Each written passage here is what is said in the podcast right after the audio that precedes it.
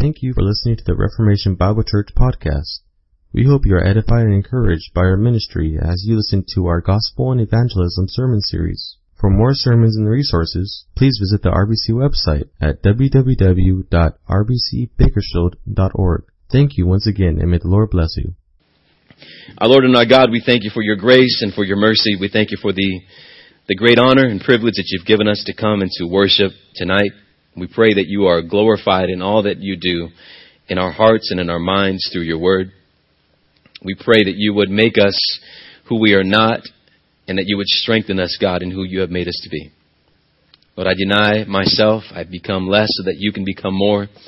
I pray that you would move me out of the way and that you would be glorified in all that we do again. Thank you, Father, for your grace. In Jesus' name we pray. Amen. So we worked really hard on trying to get an outline. We have an outline. It'll be online, I guess, tonight. But we're not going to be able to have it up here, which means I'm going to have to take my time. And usually when I say I'm going to take my time, I, I end up going 100 miles faster. So I'll try my best to, to slow down. But we are going through our, our series of the gospel and evangelism. And I, I really do pray that as we have been going through this series, that you have been encouraged and, and challenged over the past four weeks to really know what you believe and why you believe it. Pray that you become more equipped with the gospel. And I pray that you become more confident in your ability to share the gospel. So far, we, we have gained this, this working understanding of the gospel. And it goes something like this. And I've added last week's sermon to this working presentation of the gospel. So God is holy. He is the creator of the universe and he is the judge of man. Man was created in God's image, made perfect. God gave a command to expand his glory, to worship him, to obey him. Man rebelled against that command and disobeyed God. That brought death to all of humanity. We have become depraved in our minds, our wills, and our desires. Because of sin, we have become separated from holy God and his wrath is now upon unrighteousness because of sin. But thanks be to God, he sent his son, Jesus Christ. Jesus was fully man who faced every temptation of man, but perfectly obeyed the law of God. And Jesus was fully God and displayed this in truth, this truth in words, miracles, forgiveness, and ultimately by raising from the dead. Jesus died in the place of those who deserved punishment and became a substitute for them, taking on the punishment that they deserved. Jesus rose from the dead, conquering finally sin, death, and the grave. Now here's last week added to this. If you desire to be saved, then you must repent of your sins. You must see that you are a sinner and you must turn from your sins and turn to Christ alone for your salvation. If you desire to be saved, you must place your faith or trace, faith, your, your faith or trust in the perfect life and sacrificial death of Jesus Christ for you. You must trust that His works are sufficient for you and that His death is sufficient for you. If you repent and place your faith in Christ, you will be saved. This is what we've learned so far. That is the gospel and that is a call to repentance and a call to faith to those who have ears to hear. Amen. You can take them if you want to the, the class for the little ones. This is what we learned so far. This is the gospel. We've been going through this and tonight there, there is something that, that I realize that I rarely do. We're going to be talking about this tonight, but when I ask people to, when I give the gospel to people, one thing that I think that I have left out is what we're going to talk about tonight. And I want to ask you, just as we begin, since we know that we're talking about the cost of discipleship, can you remember when Christ first drew you to himself? Think about that moment when, when Christ first drew you to himself. You're thinking about it right now? If you can, try to remember the message that was presented to you when you were first drawn to Christ. Now, if you can remember that, if you can recall, how, maybe it's far back or maybe it's short, can you remember if there was any mention in that presentation of the cost of following Christ when the gospel was presented to you? Was it anywhere in that presentation? Think about it.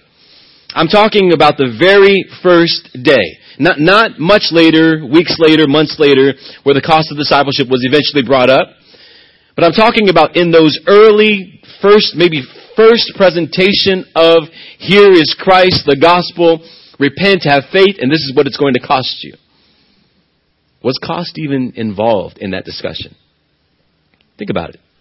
Did someone say, this is the gospel, and this is going to be the cost of following Christ? And if not, then why not? I'm, i even was, was trying to recall about myself all the times that I've shared the gospel with people, and I was trying to give myself the, the benefit of the doubt. Maybe I mentioned it maybe once, just again, giving myself the, the benefit of the, of the doubt. Maybe I mentioned one time the cost of following Christ. Now I'd like you to think about this. What if the cost was mentioned to you? What if all that you have been through since you have been a believer was told that you would go through, or told to you that you would go through? All of the hurt, all of the pain, the betrayal, the uncertainty, and so on. What if all of that was told to you as the gospel was being presented, as faith and repentance were being presented, and the cost was being presented to you as well. And all that you've been through since you have been a believer was told to you that this is what you're going to go through. Would you still come? Would you have been just as encouraged or inspired to come as you were the first moment someone shared with you the gospel of the Lord Jesus Christ? Because how many of you, when you first came to Christ, were actually really excited? All you could have on your face was a smile. There was no thought of bad times. There was only thought of good times and everything's supposed to be great. But what if that person gave you the whole story? Would there be as many people abandoning the faith? What is the cost of following Christ? J.C. Ryle says nothing causes so much backsliding amongst disciples as not letting them know what they are taking in hand or not letting them know what they're about to get themselves into. A.W. Tozer says, there is only one of two things we can do with the cross. Think about this, so listen to this. Flee from it or die upon it. Only two options. Run from the cross or die on the cross.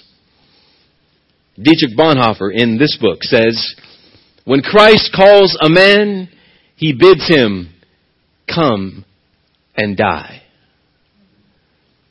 And it was our Lord Jesus Christ who said, if anyone would come after me, Matthew 16, 24, let him deny himself, take up his cross and follow me.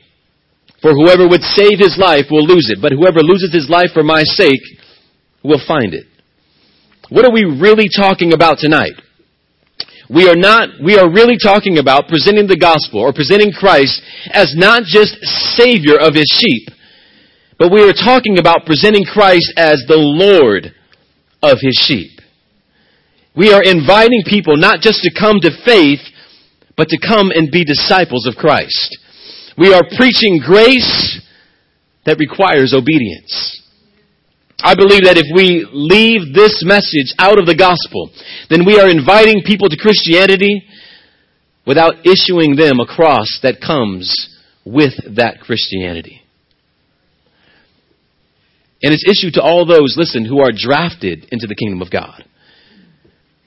No one enlists into the kingdom of God. We are only drafted into the kingdom of God. Kingdom of God. We, we don't know anything about this in this generation. But our brother Eddie knows about being drafted in his generation. You didn't have a choice of signing up. They signed you up. My father was drafted into the Vietnam War. And he could have tried to, and he did. He tried to hide under his mom's bed. He tried to pretend like he was not a citizen. But they know who you are. They know who you belong to. And they'll get you. So what is the cost of following Christ? I'd like us to read, again, this passage in, in Luke, and it's going to inform us on the cost of following Christ. Luke chapter 14, verse 26. Did you hear that? That's going to be. Uh, if anyone comes to me and does not hate his father, his own father and mother and wife and children and brothers and sisters, yes, even his own life, he cannot be my disciple. Whoever does not bear his own cross and come after me cannot be my disciple. In this passage, Christ gives us insight as to what the cost is of following him. We're going to look at the main cost and subpoints within that cost. Here's the main cost. Home. The main cost of following Christ is going to be your home. When you share the gospel, if God gives you the grace and wills that you get to this point, emphasize that when a person accepts Christ, they are accepting the fact that they must now abandon their home. They may con- be confused about this point. But what Christ is pointing to here is the same thing that he's pointing out to the two disciples who came to him, or two would-be disciples who came to him and said, I'll follow you wherever you go. Jesus said to them in Matthew chapter 8, a scribe came to him and said, I'll follow you wherever you go. And Jesus said to him, Foxes have holes, and birds of the air have nests, but the Son of Man has no place to lay his head. Another disciple came to him, Lord, let me first go and bury my father. And Jesus said to him, Follow me, and leave the dead to bury their own dead. What was Jesus saying to these would-be disciples? That if you want to follow me, you must lose your home. If you want to follow me, you must lose your family. So within those subpoints, I'm going to ask you, what's in your home? Well, let's start with the obvious.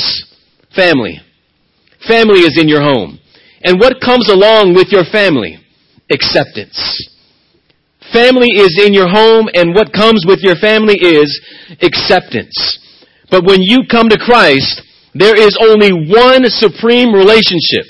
And that relationship trumps over all other relationships. And that relationship is love and devotion to Christ and to Christ alone. In Luke 14, Jesus calls his followers to hate those who are genetically the closest to them. Jesus calls his disciples to hate mother, father, sister, and brother if they are going to truly be his disciples. Now he's not calling for a scorning of bloodlines, but rather he's calling us, his disciples, to greater devotion to Christ than to earthly bloodlines. So much love that when that love for Christ is compared to the love of your family, it looks like hate because your love for Christ is so great. When a person is brought to Christ, they are often brought into tension and conflict, and it often begins right in the middle of your home. All because of Christ. Why? Because light exposes darkness. Unrighteousness hates righteousness. And this is the reality that Jesus is warning his disciples of. He said in Matthew chapter 10 verse 34, don't think that I've come to bring peace to the earth. I have not come to bring peace to the earth, but a sword. Have you heard that verse? For I have come to set a, a man against his father, and a daughter against her mother, a daughter-in-law against her mother-in-law, and a, son, and a person's enemies will be those of his own household. Whoever loves his father or mother more than me is not worthy of me. And whoever loves so, whoever loves son or daughter more than me is not worthy of me. This is the cost of following Christ. It will cost you every relationship that you hold dear. And would you, if your mother was against you following Christ, turn against your mother and follow Christ? If your father was against you following Christ, would you turn against your father and follow Christ? If it was your brother or your sister or your friend, your best friend, would you choose Christ over that deep relationship? And that is what Christ is calling you to. He's calling you to choose Him over any and every relationship this world could ever offer you. Amen. You must choose Christ. This is especially true for this first century believers. We today don't really experience it, but during that time, first century believers were dying because of their faith. First century believers were being separated from their families because of their faith. They were being burned at the stake. They were being thrown into jails. They were being fed to lions. because of Christ. Now you may not experience that so far. But what if following Christ cause conflict in your family? Would you say, okay, I'll go to church less. I'll spend less time on Sundays at church and more time on Sundays having menudo with you. What would you choose? What would you choose? Let me just say real quick, and we'll get to this in a moment. You have at least two hours of worship on Sunday. And it's amazing to me how many people forfeit that two hours of Sunday and say, I'm busy with something else when it's two hours on a Sunday. There's a million and one excuses. Things that don't take two hours. Things that can be done after that two hours or before that two hours that we use as an excuse to avoid that two hours.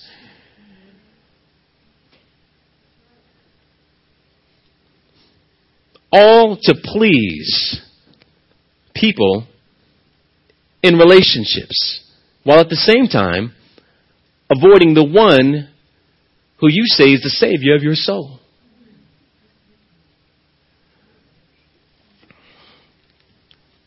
What else is in the house? And what else is he talking about? He's not just talking about your house. He's talking about this house. Not this building, this world. And the relationships that you will find in this world. And the relationship that you have with this world. It may not be with a specific person. It could just be with the philosophy and the ideology of this world. Meaning that this, when you are joined to Christ, your citizenship, citizenship in this world has ended and your citizenship, citizenship in heaven has now begun. You have now changed relationships. You are no longer of this world. You were in this world, but you are no longer of this world. That relationship has changed. You are not no, you are no longer seeking acceptance from the world. You are no longer seeking love from the world. You are no longer seeking to be a part of the world. That desire has ended. That pursuit has ended. You cannot be a disciple of Christ and a, and a disciple of this world or passionate with this world or of this world at the same time. You can't be passionate for Christ and passionate for the world at the same time. It doesn't work that way. And if you do, then you have not sincerely come to Christ. Jesus said in John 15, 19, if you're of this world, the world would love you as its own. And that's the problem. The problem is, the world loves you, some of us, and you love it back. The things that the world offers, the relationship that we had with the world is sometimes so hard to sever because we are so much in love still with it. And Christ is saying, if you truly belong to me, and if you're truly my disciple, then there must be an ending to that relationship. It would be like marrying your husband and then still dating boyfriends that you used to have in the past. Only a whore would do that.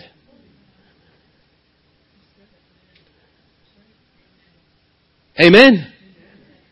But if a true believer is sincere in their faith, then they abandon those relationships. They are only bound to this one specific relationship, and all other relationships cease.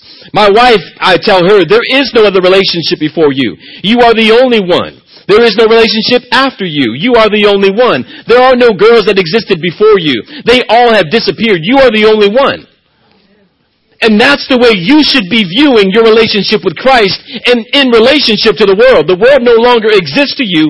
You are dead to it and it is dead to you. You don't have the world's phone number in your phone anymore. You don't remember those numbers anymore. They're gone. Amen. 1 John 2.15, do not love the world or anything in this world. If anyone loves the world, the love of the Father is not in him. Do you see the contradiction there? John says you can't have love for one and love for the other. If you have love for one, the love of God is not in you. Speaking of the world. Again, when we speak of the world, what are we speaking about? We're speaking about the system, the philosophy, the thinking of this world that does what? Suppresses the truth of God. Paul described it in Romans 1:18. For the wrath of God is revealed from heaven against all ungodliness and unrighteousness of men, who by their unrighteousness suppress the truth. For what can be known about them, or can what, what can be known about God is plain to them, because God has shown it to them. So here's what we no longer love. We no longer love the system of this world that resists the truth of God, that has clearly been revealed to them. We no longer entertain and accept agnosticism, because God has clearly revealed himself to that skeptic. We no longer entertain or see the point of an atheist because God has clearly revealed himself to the one who denies what is clear. We refuse a coexist philosophy. You've seen that bumper sticker. All the different religions, let's coexist. No, we refuse that because there is only one way to Christ. We refuse that ideology. And especially with you young people. Let me look at your faces real quick. As you go to school, how many of the people in your school right to, right here, right now, today, are saying to you things like homosexuality is okay, like other religions are, are okay, like no religion is okay. And they're trying to feed to you a no God mentality, a no God philosophy, a no truth philosophy. And brothers and sisters, young people, old people, we don't buy that. We don't love that philosophy. We hate that philosophy because that philosophy is a lie. And it's a lie from hell. We refuse to acknowledge that coexist. We refuse to, to uh, uh, accept a universalist approach where everyone's going to heaven and there is no hell. We say rubbish on the idea that there are many ways to God. No, there is only one way to God. Paul said, verse 22, claiming to be wise, they became fools and exchanged the glory of the immortal God for images resembling mortal man, birds and animals and creeping things. We no longer worship trees anymore. We no longer worship animals and sun and moon as if they were co-gods along with God. No. We don't bow before them. We don't bow before trees. We don't wish that we would save the forest. No. Those things are for the glory of God, and we will be, they will be used for the purpose of man. Amen? We don't worship the earth. The earth is not Mother Earth. The, the earth is the earth. And all that dwells in it is the Lord's. Amen. So we bow before the Lord. There is only one God. No God before Him. No God after Him. This is what we believe. This is what we love now. Amen. Verse 28, since they did not see fit, this is uh, Romans chapter 1, to acknowledge God, God gave them up to a debased mind, to do what ought not to be done. They were filled with all manner of unrighteousness, evil, covetousness, malice. They were full of envy, envy, murder, strife, deceit, maliciousness. They are gossips, slanderers, haters of God, insolent, haughty, boastful, inventors of evil, disobedient to parent, parents, foolish, faithless, heartless, fruitless. Though they know God's righteous decree, that those who practice such things deserve to die. They do not only do them, but they give approval to those who practice them. No, we don't belong to that world anymore. We don't belong to that philosophy anymore. We are not gossips anymore. We are not slanderers anymore. Haters of God. We are not haughty, boastful. No, we resist and we oppose those kinds of ideologies. And we don't have relationships with those kinds of uh, ideologies as well. We oppose those things along with sexual immorality that is found in verse 26 and verse 27. We no longer love those shameful acts of the world. We don't entertain them by watching them on television or on our phones. We don't go and, and find sinful things and then say, world, I still love you. We say to the world, world, I don't know you anymore. I'm dead to you. We hate those practices because they oppose the truth of God. And if we love them, and if we practice those things, those shameful acts, then we are friends with the world. Therefore, we are enemies with God. That's what it'll cost you. It will not only cost you family, friends, it's going to cost you popularity. It's going to cost you acceptance. When your friends are going out and doing things that, that they think is fun and you're going to church, they're going to question, well then what's the purpose of you living? What's the purpose of your life so that you can just go to church and hear someone yell at you? No, you're being informed with truth. And you're taking truth into the world. And through that truth, God is making blind eyes see. Amen. What else is in your house? Number two point, sub point. Pleasures and valuables. What are the things that we store in our homes? They are the things that we value. They are the things that bring us pleasure. Listen to this. I was sitting down and thinking they are the, the clothes and shoes that are so precious that they get their own rooms called closets. They are the diamonds and gold that are so loved that they get a cast iron box called a safe. They are the automobiles that are so prized that they too get their own rooms called garages. Whether it be a video game, whether it be shoes, silverware, pictures, home, or any other pleasure that you deem as valuable, Christ is calling you to forsake them because He is much more valuable and much more pleasurable.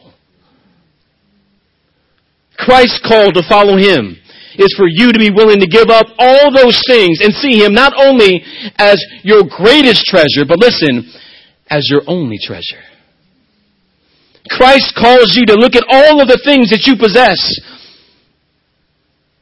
and to say that they are nothing compared to Christ. And that I would be willing in a moment to give them all up. He said in Matthew 6:24, "No one can serve two masters, for he will either hate one or love the other, or he will be or he will be devoted to the one and despise the other. You cannot serve God and money." This passage is in reference to money. Just uh, uh, as a side note, how often did Christ refer to money or speak of money? More than any other subject. More than love. More than heaven.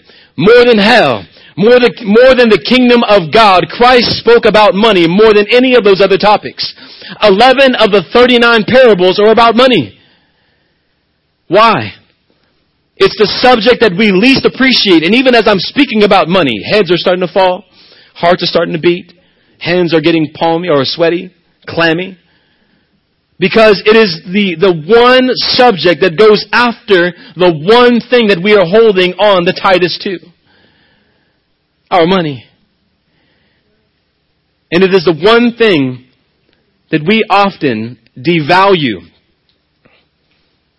Or it's the one thing that we value that Christ is calling us to devalue in light of who He is and in light of what you found in Him. What is more valuable? Christ or money? We say and believe Christ.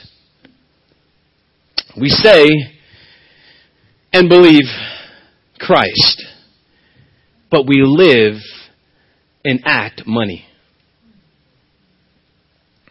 How do I say that? Why would I say that? We will not call into work, but we'll choose to stay home from worship. We will work hard in our jobs, but we will let pastors do all the work for us when it comes to study. That's why some of you don't even take notes. Because you think me getting this to you now is enough. We will be on time for work, but we'll be 20 minutes late for worship. We hang out with people from work, but we can't stand people at church. No, there seems to be a greater value for the world than there is for Christ and His bride. What about pleasures? That is anything that gives you earthly pleasure. And think about these things food, sex, buying things, things, hanging out with family or friends, playing sports, recreation in creation, art, music, sleep, one of my favorites. This is not an exhaustive list. But the point is, none of those things are sinful. But if they take precedence over Christ, or even if they are set apart as more valuable and more pleasurable than worship, then they are sinful. Meaning this, that none of those things are sinful. But if they are taken to the extreme, they become sinful. Enjoy food. But don't become a glutton. Amen? God gave sex to enjoy in the context of marriage. Amen. You can buy things, But do you have to buy everything? Right? You can hang out with your family and you can hang out with your friends. But is that family time with family and friends more important than that two hours of worship on a Sunday? No, it's not. You can play sports, but don't let sports take over your life to where sports trumps anything that you can do for the glory of God. Can't go to the marketplace, gotta go play a game. Can't go to church, gotta go bowling. Can't go to church, gotta go to a basketball game. Can't go to church, got a soccer game. Can't go to church, gotta do whatever. You know, there's a million things that you can say, I can't because I have to do something else. But when is the moment going to come when you say, I won't go to sports because I've got to go to church?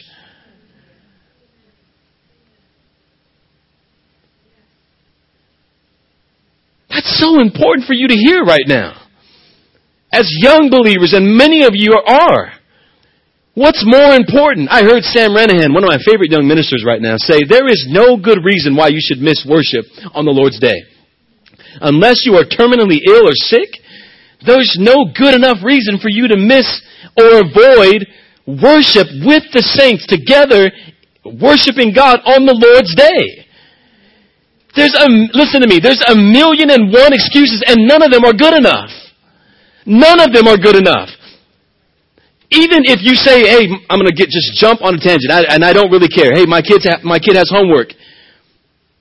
Do you think that your kid didn't know that they had homework? And so you're gonna let them stay home on the hour and a half that they could be at church on a Wednesday so they can catch up with homework?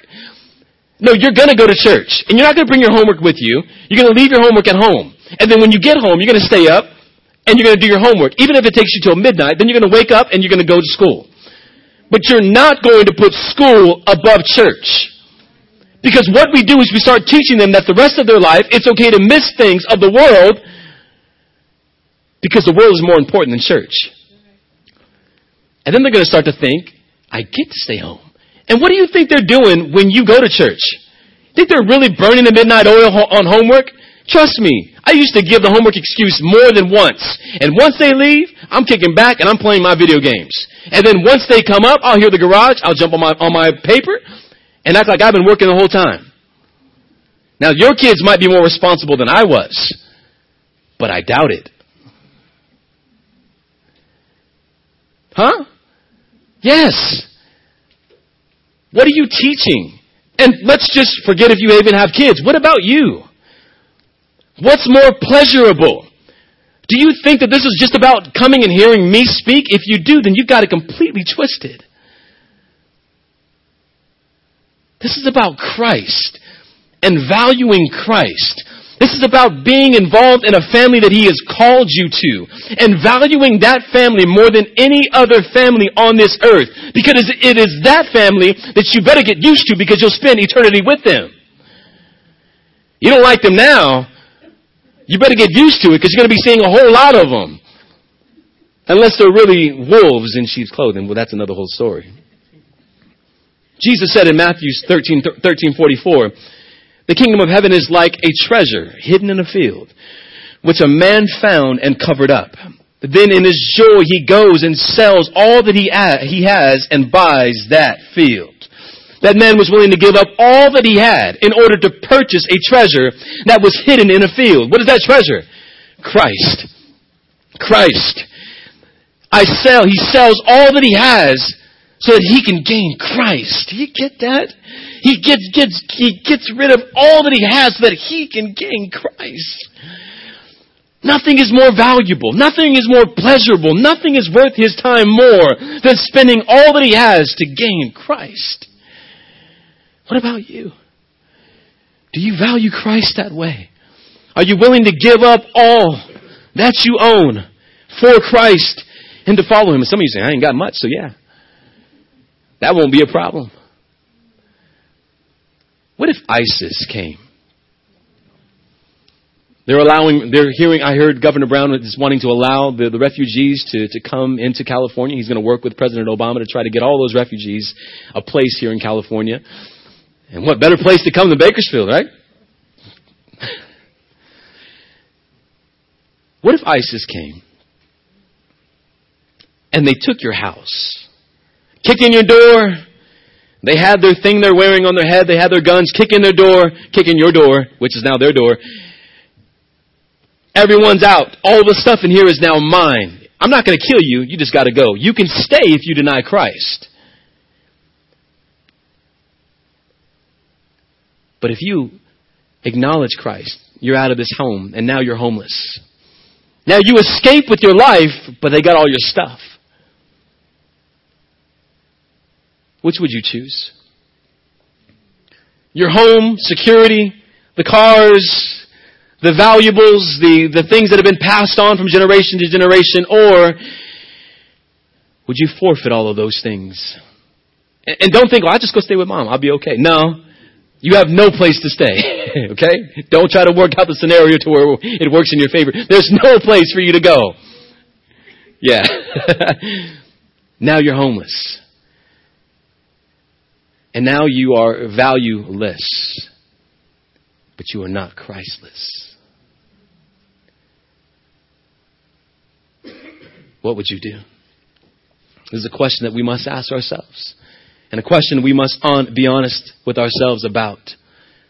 There was a rich young man who came to Christ believing that he would be justified by all the good things that he apparently thought he was doing in his life. And he said to Jesus, Good teacher, uh, Mark chapter 10, what must I do to inherit eternal life? He thought that he was doing enough. He thought that he was going to be justified by Jesus, and Jesus was going to say, You're doing it all right. Keep doing what you're doing.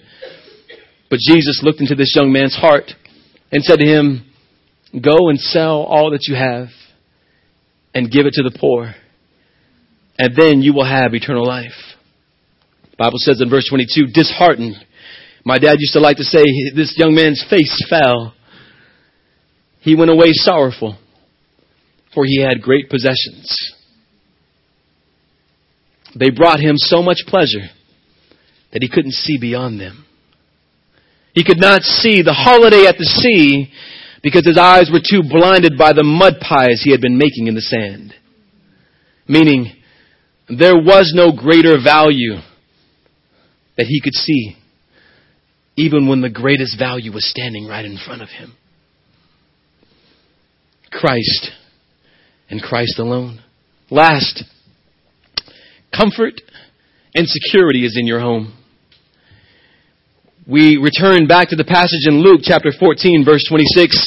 If anyone comes to me and does not hate his father and mother and wife and children and brothers and sisters, yes, even his own life, he cannot be my disciple. Whoever does not bear his own cross and come after me cannot be my disciple. Finally, what else is in your house? You can think of a lot of things. But the thing that I thought in these three points, the last thing that is in your house is you. You must be willing to lay down your life for the sake of Christ. You are no longer living for you. Matter of fact, your life is no longer your own. You are living for God and for the glory of God in Christ Jesus. Turn to Romans or Romans chapter 6 verse 1. I'm going to read to you some passages as we close.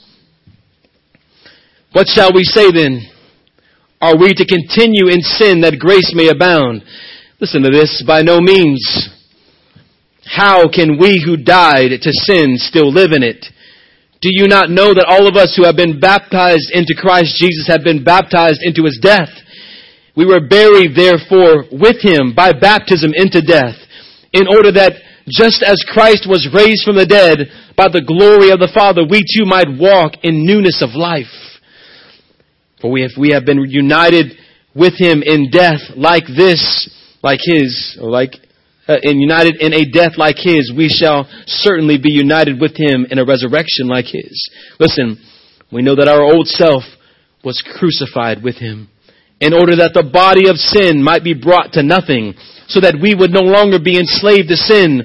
For no, for one who has died has been set free from sin. Now if we have died with Christ, we believe we will also live with Him. We know that Christ, being raised from the dead, will never die again. Death no longer has dominion over Him. For death For the death he died, he died to sin once for all. But the life he lives, he lives to God. So you must also consider yourselves dead to sin and alive to God in Christ Jesus. 1 Corinthians 6:19 You are not your own. You were bought with a price. So glorify God in your body. Galatians 2:20 I have been crucified with Christ who lives in me. And the life that I now live in the flesh I live by faith in the Son of God who loved me and gave himself for me.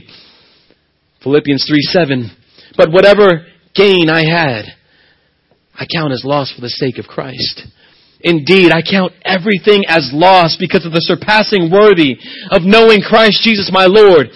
For His sake I have suffered the loss of all things and count them, listen, as rubbish. Rubbish. Trash. Nothing. In order that I may gain Christ and be found in Him, not having a righteousness of my own that comes from the law, but that which comes through faith in Christ the righteousness from God that depends on faith. Listen, that I may know him in the power of his resurrection and may share his sufferings, becoming like him in his death, that I may, by any means possibly, possible, attain the resurrection from the dead. This is what it means to lose your life. This is what it means to lose you. That you give up all that you think you, you love and all that you think that you desire for Christ. Even you. Your dreams, your pursuits, your, your hopes, your aspirations. Paul said all of those things are worthless. Everything that I've achieved up until now is worthless. All I want is Christ. And I, I, want to be so intimately close to Him that I want to experience the, the death that He experienced so that I too can experience a resurrection like He experienced. Is your life lived in that way? Do you talk to people in that way? Do you share the gospel with people with such an urgency that you know that your time is, is but a vapor? and that it's here today and gone tomorrow.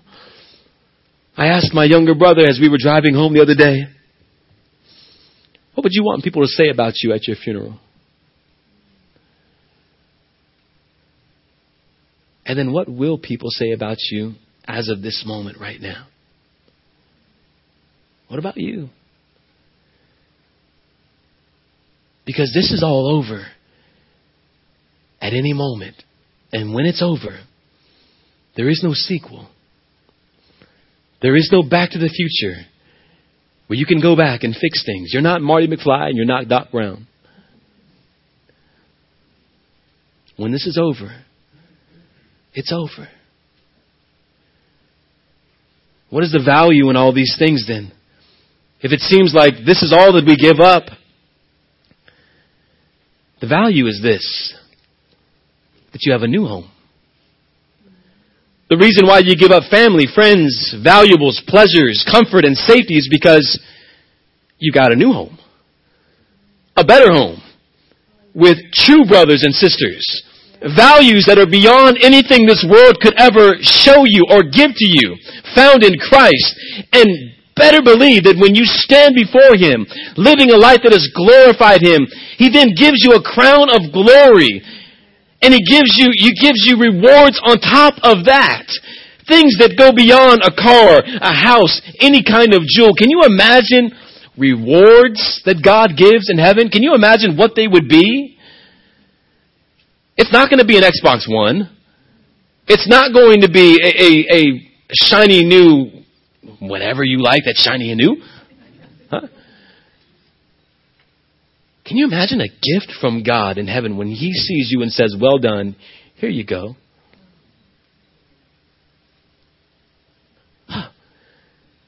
And is there anything in this world that can give you more pleasure than even hearing the words of your master say, Justified and well done, good and faithful servant? That's all I need. Everything else is just cherries sprinkles and chocolate chips, marshmallows, and all those goody goodies that I like, but beyond that. You're giving up this world for His kingdom. I would say that's a good exchange. I would say then, when you put it that way, there is no cost. There is only reward. Communicate that to people when you're sharing the gospel with them. Let them know that there is much more to gain than they think they may be losing. Let's pray.